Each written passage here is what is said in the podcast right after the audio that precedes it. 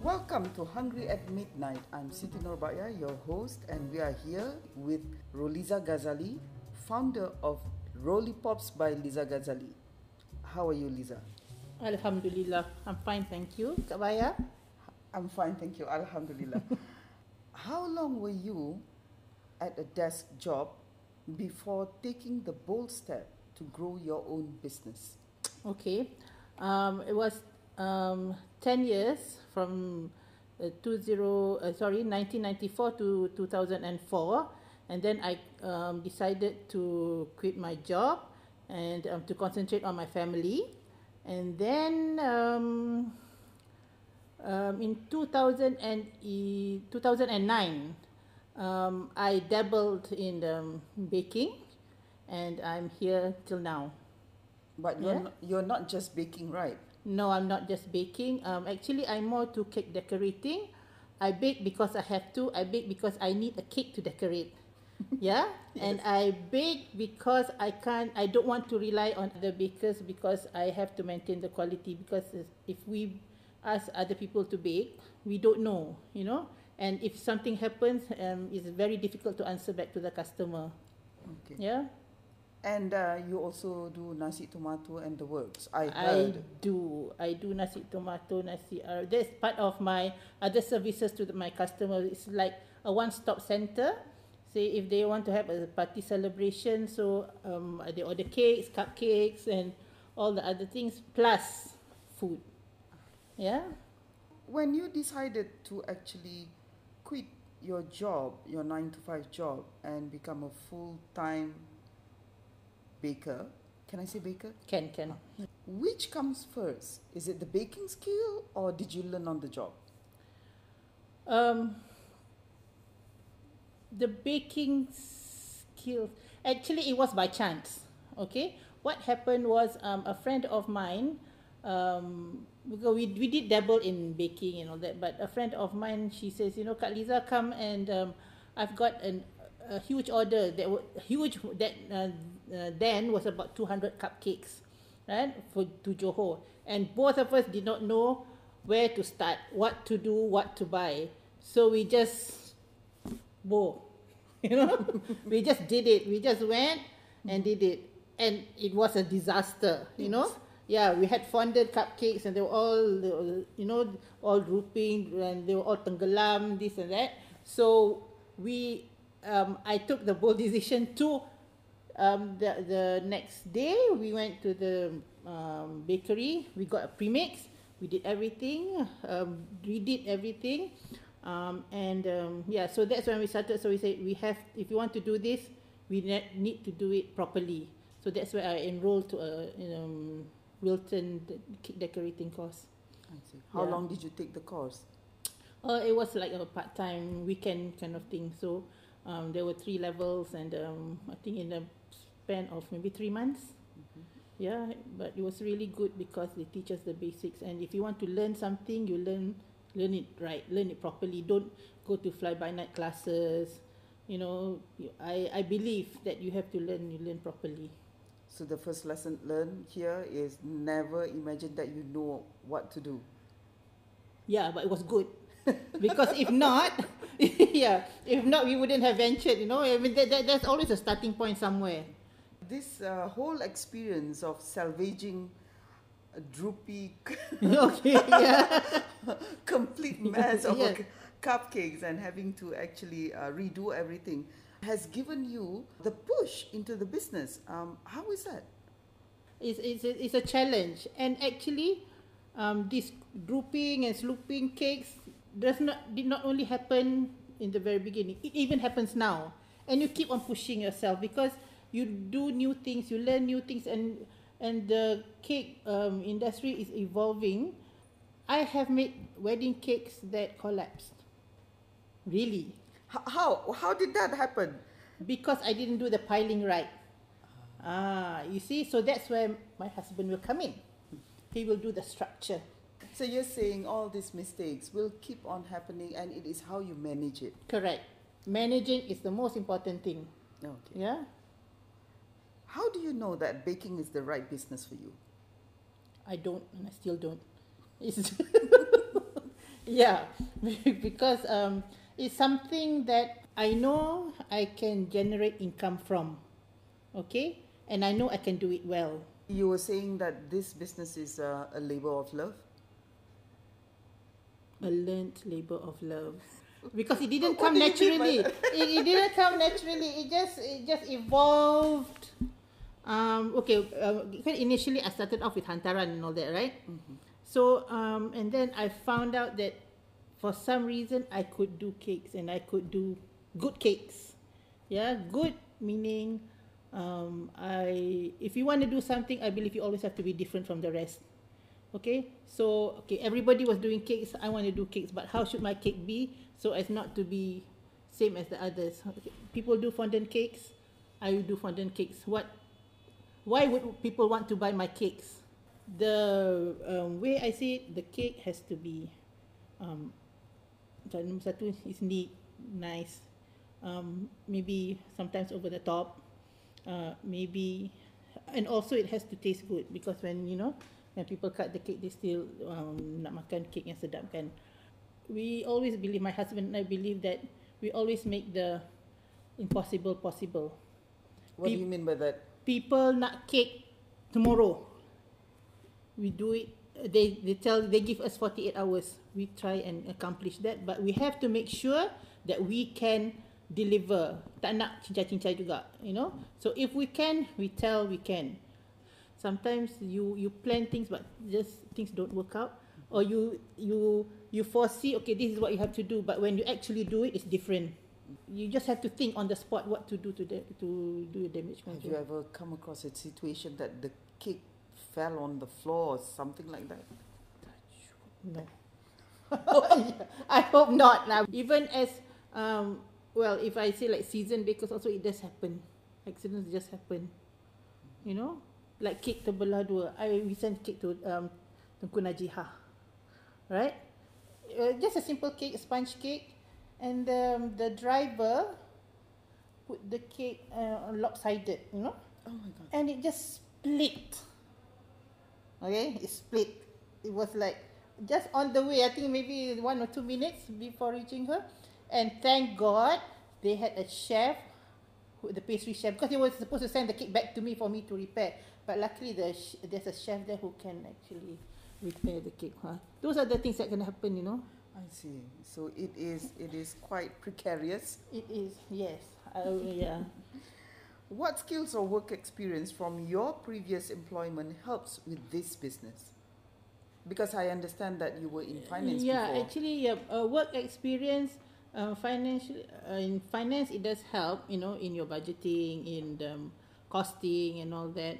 And also, actually, from our student days, like 2 pi j squared. Yes, because we do a lot of rounds and squares and cube matrix and all that. So that will play an important role. When you do your physics, when you do our cake structure, mm-hmm. all that comes into play. So, children, please learn your AdMaths. It's good. Yeah, it is very handy if you want to become a baker. Yeah, it's very handy. Actually, because being a baker does not mean only baking. When you decor your cake, you have to know your physics. You have to be an engineer when you do the building structure to make sure that your piling is all correct. Okay, you don't want your cake to collapse. And then you have to be a hairdresser when you want to cut the hair of your figurines. You have to be a sculptor. You have to be everything, actually, kan? Oh, yeah. Oh, my goodness. Yeah, so actually we do research, before we do do the cake. Like if we want to do a cake which where the surgeon is operating or somebody, we actually go and learn, what tools they use, how they do it, So what baju, what dressing gown, means what is blue, what is green. So you have to make sure that it's correct, because, So you don't pluck your ideas out of thin air, you have to do your research as well. You pluck your ideas from thin air, but you do your research after that. Yeah? So you need creative juices as well. And where do this come from? It comes from, I think you need to read a lot, you need to... Actually, watching TV helps. Mm-hmm. like the food channels, the MasterChef programs, the cake programs from you know, on TV, from overseas, even and from, you know, you get inspired by your surroundings.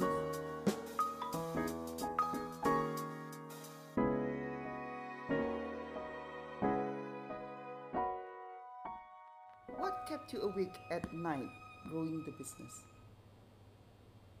Cash flow.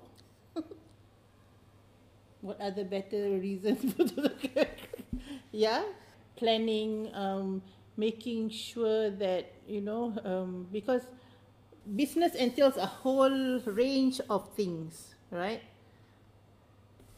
Your skills is just a small part actually.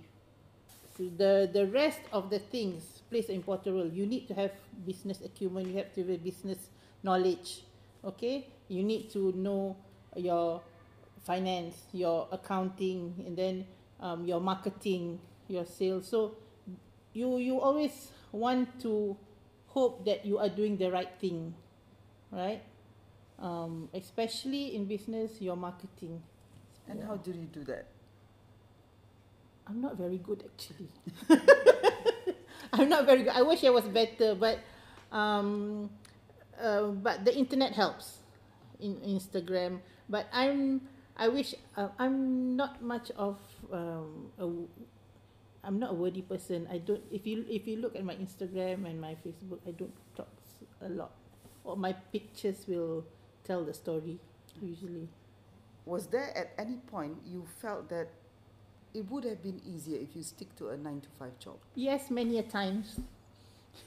But yeah, many a times. But because I have a special needs child.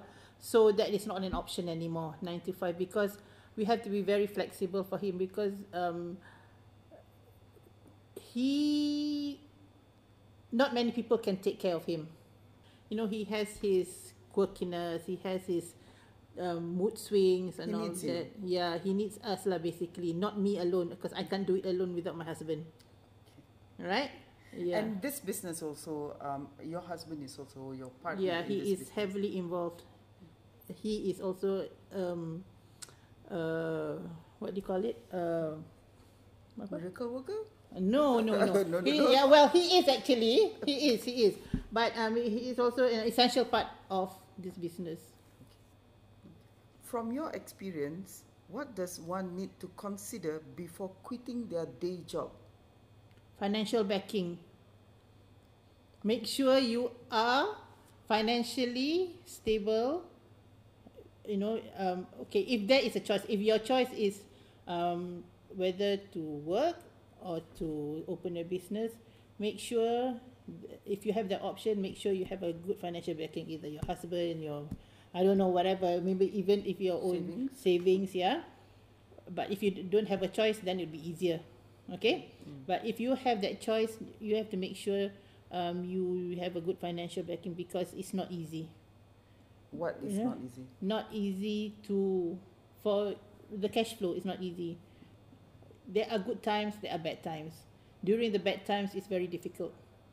Yeah, so if you have some sort of financial backing, then it will be easier for you. Easier meaning that you will easier for you to sustain. Okay. Sustain your lifestyle, and then you've got mouths to feed. You know, you've got bills to pay. So without a good financial backing, it's very tough. Yeah. So only the tough gets ahead in business. Would you say yes that? And no. Some tough ones also collapse. So, but you have to just soldier on, I think. Yeah, because if that is your only option, then you got no choice but to just move on, and you don't listen to all the, you know, negative vibes and whatnot. You just. What is there not to like about cake baking? No? It's a tough life. Well, how shall I say it? You don't get orders every day, okay? Like for me, because there are many kind of bakers. I'm sure you know, right? There are bakers who work on volume, okay? They do cakes like RM60-70 cakes, but they also can have a very generous cash flow, kan? Because they work on volume. Okay, like me, I don't do those cakes. I like decorating. I like maybe one cake can give me 10 of those cakes, you know. If I have to do it, I might have to, but I try not to. Yeah, because at this age, I don't think I can sustain. Is it energy level? We're talking about energy level now? Yeah, exactly, energy level. Yeah, I used to have staff to help me, but it also quite difficult, you know, because if you have skilled staff, they will want to do on their own. Why should they work for other people? We are not like America or Australia, where you cannot, where you can simply open business from home. Can they cannot, right? You have to work with somebody. You have to, you know, they will come and do audit on your house and all that, right? So in Malaysia, people can just start on their own. You know a bit of baking also, you can start. So finding good staff is difficult, but retaining them is even more difficult. Yeah. That so you do everything from scratch alone? Yes, I do. Wow. And I believe I'm not the only one. How were your business affected during the movement control order since March? We had positive impact also, where more people started ordering from us because they don't eat out, they can't eat out. And they cannot hold celebrations outside, so they do it at home. So actually, not much impact in that sense, like no negative impact where, you know, you don't get orders and all that. And so yeah, we were not so badly hit because the cake orders, people still celebrated birthdays. Baking is such an Instagrammable business. What is your advice to people who think that all you need is a pretty cake to put on the Instagram? I think that is how many people started, actually, putting pretty cakes, because people see with their eyes. But you have to make sure that you can deliver. And make sure the picture is yours to start off with. Right? Yeah? Some people just snitch pictures of them and say it's theirs. And when you deliver, you know, they don't get, you know, what you promised. So just make sure you deliver well, and make sure when you say you can do something, you can do it well. When we talk about price rise, because the early newcomers will usually sell at a very low price. Try not to do that. As a start, you can to get your customers in and all that, but give discounts, you mean? Yeah, give heavily discounted. Yeah. Can actually, but don't do it too long, because at the end of the day you'll feel very tired, and at the end of the day you don't feel it's worth the money, so don't feel motivated by it. You know, you do your costing properly, you charge properly, you know, you make sure you cover all costs. You know, your labor, your electricity, your overheads, and all that has to go in, because we get people who charge like 10 ringgit per cake, you know. And how do you even do that, you know, unless you go by volume? But you are just starting, you can't go by volume, you know. So you have to be realistic, yeah. Be a bit wiser, you know, when you do things.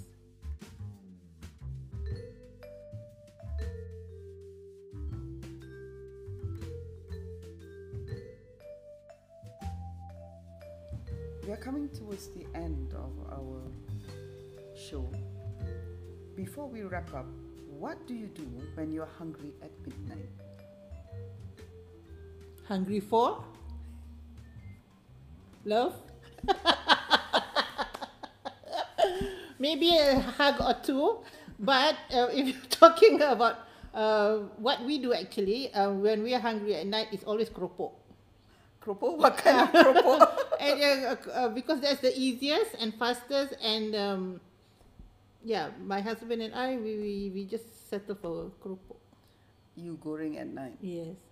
You'll go into the kitchen and actually fry keropok? No, my husband does it. And that is love. Yeah, that is love.